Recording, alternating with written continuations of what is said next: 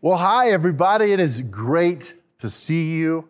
Thank you very much for joining us today. We really appreciate it. Hope you're having a good week and enjoying the snow, the sun, the snow, the sun. It's pretty crazy with the weather patterns that we've been having super cold and then it warms up to 60 or whatever. You just never know. But let's enjoy it and breathe it in. But it's great to see you. We are in this series called Who Do We Think We Are? Obviously, it's a play off of those words. Who do you think you are? We are the church. And that means a lot because it's God's church. And I think if we act like the church because we know who we are, many really, really good things can happen in our world. Do you realize the church was God's idea? In order to bring the truth, the message of hope to the earth? It's the church. That's us. So don't give up on the church. With all of its imperfections, all of its challenges, don't give up on it because it's God's. And that's what we want. So today, as we look at this whole thing, I want to, we've called this particular message this weekend God's plan the big picture. Okay, God's plan, the big picture. Have you ever had someone say to you, you need to see the big picture? Or you're going through something in your life like a trial or a challenge, and you say to someone, Well, finally, I'm able to see the bigger picture with all of this stuff that's happened. Even with COVID and some of the challenges, I'm hearing people say, well, there's a much bigger picture than what we see now, which is true. It's always true. I'm reminded of a story that you may have heard before. It's a great story that on a foggy autumn day about 800 years ago, a traveler came upon some workers, and they were just across a river called Avon. And he first asked the man what he was doing, and the man didn't even look up and he said, I'm laying stones. So the man walked on. He came up to another worker and he said, What are you doing? And he said, without even looking up, I'm building a wall. He came up on the third man and something was different. He asked the man the same question, but the man stopped and put down his trowel and looked him in the eye and he said, Sir, I am building a cathedral. And I've, I've thought about that story a lot because so often in our lives, we reduce our life down to I'm laying stones, I'm building a wall, I'm driving a car, I'm going to get the kids, I'm going to work. And it's all these little pieces of a bigger picture. And today I want us to look at a bigger picture that God has in mind for you and me. There, there's a man in our church wonderful man who so graciously and kindly makes these little things out of wood. And he has he's given me several and he's given them to our whole pastoral team and many people in our church family. And it looks like this. When you first look at it, it's just kind of a, a blur. It's a bunch of wooden pegs put on a black board, and you really can't see what it says. But then when you look at the big picture, take a look at the picture. Do you see what that says? I think it's a name. Have you ever heard of Jesus? that's, that's the name. But you can't see it when you first glance at it. You have to stare at it a little bit. That's how life is for us. We can't always see what's around the corner. But as we live our lives and we walk in obedience to God, God produces a plan. So I have four or five things that are in an outline today that I want you to follow along. Jot them down if you want to. Some are just real quick, and I'm going to read some scripture, but others we're going to stop and talk about for a little while. Number one in your outline, if you're taking notes, is Paul models this mysterious plan. Paul really does model this mysterious plan. He is he's a really interesting guy. We've been talking a lot about him, his relationship to the people in Ephesus, this letter that he's writing to them. Let me read from chapter 3. We're going to read all of chapter 3 today. It's only like 20, 20 verses or 21 verses, whatever it is. It's not that much. But Paul's saying this When I think of all this, I, Paul, a prisoner of Christ Jesus, for the benefit of you Gentiles, assuming, by the way, that you know God gave me special responsibility of extending his grace to you Gentiles. It's worth pausing here and saying, this was unheard of. The, the, the, na- the nation of Israel, the Jewish people who, who journeyed with God all through the Old Testament, I mean, they couldn't stand Gentiles, and Gentiles couldn't stand the Jewish community. This was a huge problem. And all of a sudden, God shows up and says, Paul, I want you to take the gospel to the Gentiles. And that's what Paul's talking about here. As I briefly wrote earlier, God Himself revealed His mysterious plan to me. As you read what I have written, you will understand my insight into this plan regarding Christ. God did not reveal it to previous generations, but now by His Spirit, that's the awakening, that's the awakening side of God. By His Spirit, he has revealed it to his holy apostles and prophets. So I just want to say two things about this opening, these remarks in chapter 3. First of all, Paul is amazed at God. After all these years, all the journey, all the stuff he's gone through, he's amazed that God has revealed, quote unquote, his mysterious plan to me.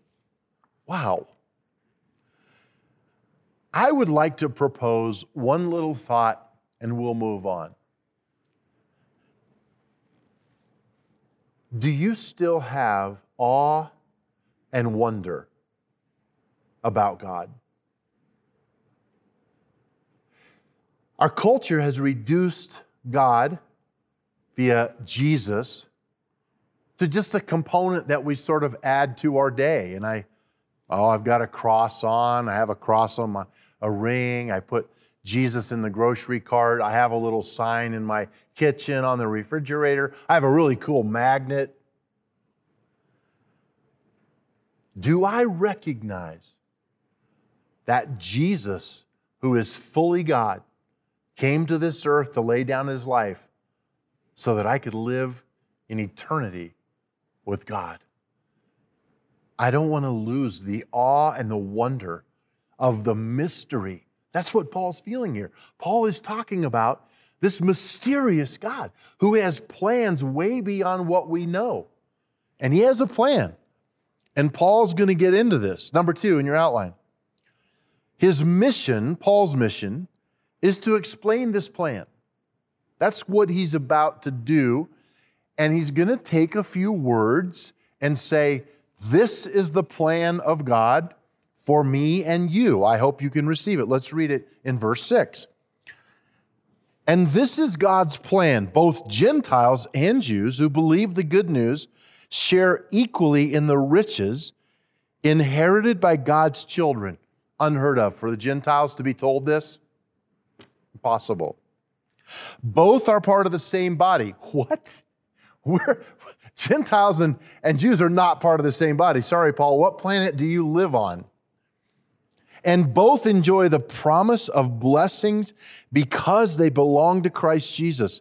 By God's grace and mighty power, I have been given the privilege of serving him by spreading this good news, this, this new news also. Though I am the least deserving of all God's people, he graciously gave me the privilege of telling the Gentiles about the endless treasures available to them in Christ. I was chosen to explain to everyone this mysterious plan that God, the creator of all things, has kept secret from the beginning. Paul is pretty excited about sharing this news about the plan of God that it is not exclusive. That's an important point because God's plan is not exclusive. His plan includes you. It includes me. As humble, as humbling as that is to me, God has a plan for my life and yours. I want you to look at the posture in which Paul presents this. And I want to just give you three little quotes out of the passage that I just read to you. Least deserving of all. That's what Paul says about himself. Paul is a Pharisee who is trained, he's educated, he's respected, he's very high on the food chain when it comes to his credentials. But this is what he says He says, least deserving of all. That's humility. And humility gets the attention of God. Then he says, He graciously gave me the privilege. I, I think about, you know, presenting the gospel or bringing the good news. To view that as a privilege. Some of the early people in the church, especially during the, the persecution of Christians in Jerusalem, when they scattered, many, many died, many were martyrs. When I look back at that and I think, graciously, God gave me the privilege. And that's what those people feel in their heart is it's a privilege to offer everything I have to the kingdom of God. I, I don't know that I live like that. I'm trying but that's a tough one. I want to challenge you with Paul's attitude. And then he says, I was chosen. I'd like to just remind you that you're chosen by God. You have a sphere of influence that other people don't have. It might be one person, it might be a grandchild, it might be a parent, a cousin, your doctor, your leader, your teacher. I don't know who it is, but you do have influence. And I want you to think about this. God has put you in the middle of this situation that you're in right now. It's not a mistake, it's not an accident. It doesn't mean God caused it, it just means that He is aware of where you are and the situation in your life. And He is willing to walk with you through it. Number three, this is a battle plan. This is a battle plan when I think about a battle and planning for battle, I get a little nervous because when you think of Christians and the church and and all of a sudden Paul is, you know, calling the warriors together, what kind of battle is this? Is this us putting on swords and shields in Paul's day and going out and taking the land and climbing the hill? yeah, I don't think so. I don't think so. Let me read it. God's purpose in all of this was to use the church to display his wisdom in its rich variety to all the, listen to this, unseen rulers and authorities in heavenly places. That, that's the realm of the spirit. That's spiritual beings that we can't see with the human eye. This was his eternal plan, which he carried out through Christ Jesus our Lord. Because of Christ and our faith in him, we can now come boldly and confidently into God's presence. So please don't lose heart because of my trials here. They were worried about Paul. I'm suffering for you, so you should feel honored. It's interesting that Paul uses this idea unseen rulers and authorities. You know, you can look at this in a, a negative or a positive way what happens in the space around us in the world of angelic creatures or spirits from God and demonic creatures, the work of Lucifer or Satan, is a very real battleground. And I'm not one to chase demons around everywhere and rebuke the devil for everything that happens bad in the world, but I do believe there's a, a war going on. And I believe it's a very serious battleground. And it's a battleground that will take you out if you're not paying attention. We now have access to God Himself through Jesus Christ. That is powerful. That means that I can be fully restored and fully willing to walk in obedience to God, to do the will of God on the earth in the place where I live. That's practical. So, the question that I have for you under this point is Am I living with an awareness that I am living as, dare I say it, bait for the enemy to try to take me out? I wonder if there's something around here. I don't see anything or I would grab it, but how many of you have ever been fishing? Like I grew up I grew up going fishing and we loved to fish as a family. We'd go down to Lake Powell and my parents kept a boat down there, uh, a little houseboat, and we would pull up and anchor out or tie on somewhere. And we would catch two kinds of fish primarily crappie and trout, big lake trout. Like, I mean, like 20 plus inches, seven, eight pounds, big lake trout.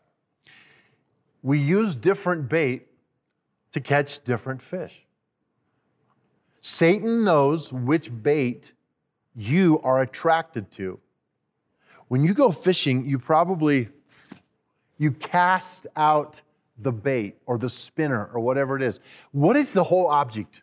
The whole object is to trick the fish, to make the fish believe that there is something good over there and I'm going to go eat it. And the minute it does, it's snagged, it's hooked. That's what the enemy does to us in our flesh and blood bodies here on this earth. That's the rulers of darkness and the contrast of the rulers of light. We are living in a realm of warfare. And it is a battleground. And Paul wants us to be prepared for that battleground. So, what is the bait? I, have thought a lot about this, and there are so many things that, I don't know, I, I suppose I could get lost chasing that trail, but let me just throw a few things out for you to consider in your own life. I see a lot of people who have serious emotional needs, and that's the bait. To put themselves out there, to need social media, to need likes, to need people who will respond to their photos, desperately needing attention, needing someone to care that I'm breathing today, someone to notice me, someone to see me. In some ways, I am deeply grateful for social media that it can help people understand they do have people who care. They do have people who will follow and watch and, and listen, and I'm happy about that. But I think the need that can be created, the need to somehow have this emotional draw that needs the attention of other people when God is intended to be the source of that fulfillment, it can lead down to a road that gets ugly really, really fast. I see so many relational entanglements right now in our world. Our enemy wants to destroy our relationships, all of them, all of the healthy ones, I should say. Are you even aware of this? Do you think about it very much? When you're tempted, when you get in an argument with someone at your workplace or school or life, family, is there a little thought that comes in your mind? I'm bait. I'm being baited. And the enemy wants me to bite this hook to destroy me and to destroy this relationship. May I just say, guard your relationships carefully. If you're married, guard your marriage. Satan is out to destroy your marriage. Own it, know it. Don't live naive to that. It's true. And that's why the littlest things can start to bug you. And Satan has his way. He wants to destroy our healthy relationships. And then there's addiction. We're in a culture filled with addiction. I mean, I, I, hate to even start on a list, but it's just, it's the bait. It's a fake way. Now, please hear this. It's a fake way out of your problems. And suddenly it's alcoholism, it's drugs, it's pornography, lust, greed, money, the need to gamble it away. It's this, It's this search, it's the bait. And our culture has a lot of it out there. And the enemy's playing for keeps. But God has a plan. And God has allowed Jesus to destroy that enemy so that we can live victoriously. Some of you might struggle with self destructive thoughts. That's been a real issue. In our church, we've seen many people who have never really dealt with depression at this level dealing with depression in a new way, in a new depth, and suicidal thoughts, and anger, and hate, and people living with an angst, and they don't know what to do with it. They don't know how to cast it off. Paul is addressing the fact that Jesus has come to bring the light and to offer himself so that you don't have to chase the myth and bite the bait and get hooked on whatever is destroying you. Fourthly, his prayer is that we will get it. Have you ever had someone say to you, Man, I hope you get it. I hope they get it. Come on, don't you get it? Paul is saying, Please get it. This matters. So let me read verse 14. When I think of all this, I fall to my knees and I pray to the Father, the creator of everything in heaven and earth. I pray that from this glorious, unlimited resources, He will empower you with inner strength through His Spirit. Then Christ will make His home in your hearts as you trust in Him. Your roots will grow down into God's love and keep you strong and may you have the power to understand, as all God's people should. Now, this is a, this is a famous verse. Listen to this. How wide, how long, how high, how deep his what? Love is. His love. May you experience the love of Christ, though it is too great to understand fully. Then you will be made complete with all the fullness of life and power that comes from God. That's how you live victoriously. You lean into the love of God. Who do we think we are? We are the people that God has chosen to bring that love to this earth. Let love live. It's more than a slogan, it's the reality of God's word. Who do we think we are? We are the church, empowered by that love to change the evil that exists on this earth. You can trust the love of God and you can be empowered by it because that love we're talking about from God, it's not conditional. So much of our love is conditional. Hey, you scratch my back, I'll scratch yours. God said, No, I'm going to love you even if you don't love me back. I love that about God. All right, let me wrap up with two quick things. Two concepts to practice this week. Number one, live as though God does, in fact, love me.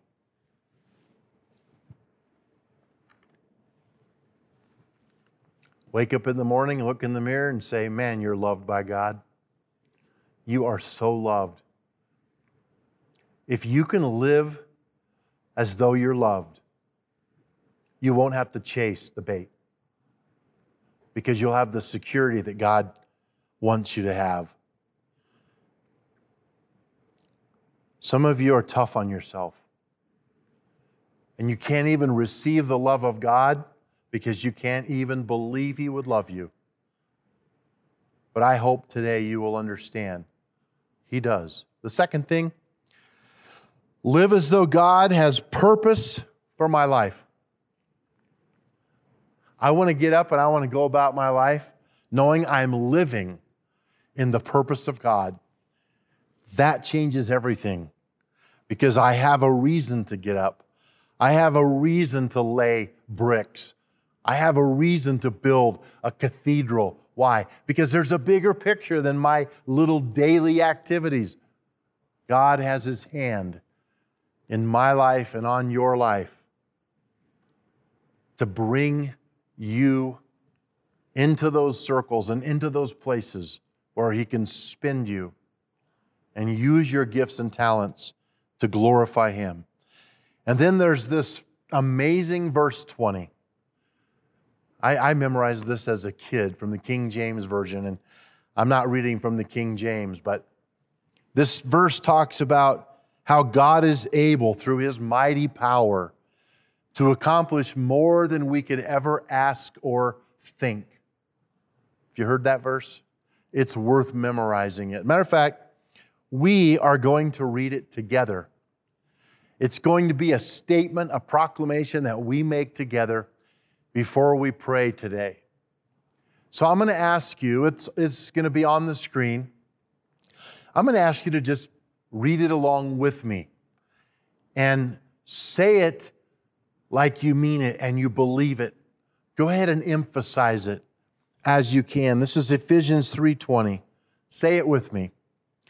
Now all glory to God, who is able through his mighty power at work within us to accomplish infinitely more than we might ask or think. Now listen to this final verse.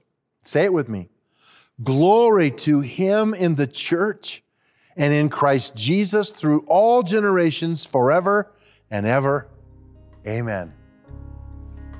Would you pray with me? Lord, thank you that it's your church. Thank you that we know who we are because of knowing you. Thank you for this amazing, mysterious plan of gathering a people, Jews and Gentiles and everything else on the earth, you can call holy because we become your temple.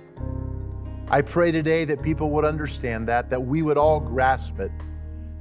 Lord, if there's anyone under the sound of my voice that needs to say, Yes, Lord, cleanse my heart, my life, May they do that right now in faith to know that you love them and you are a good God and a loving God.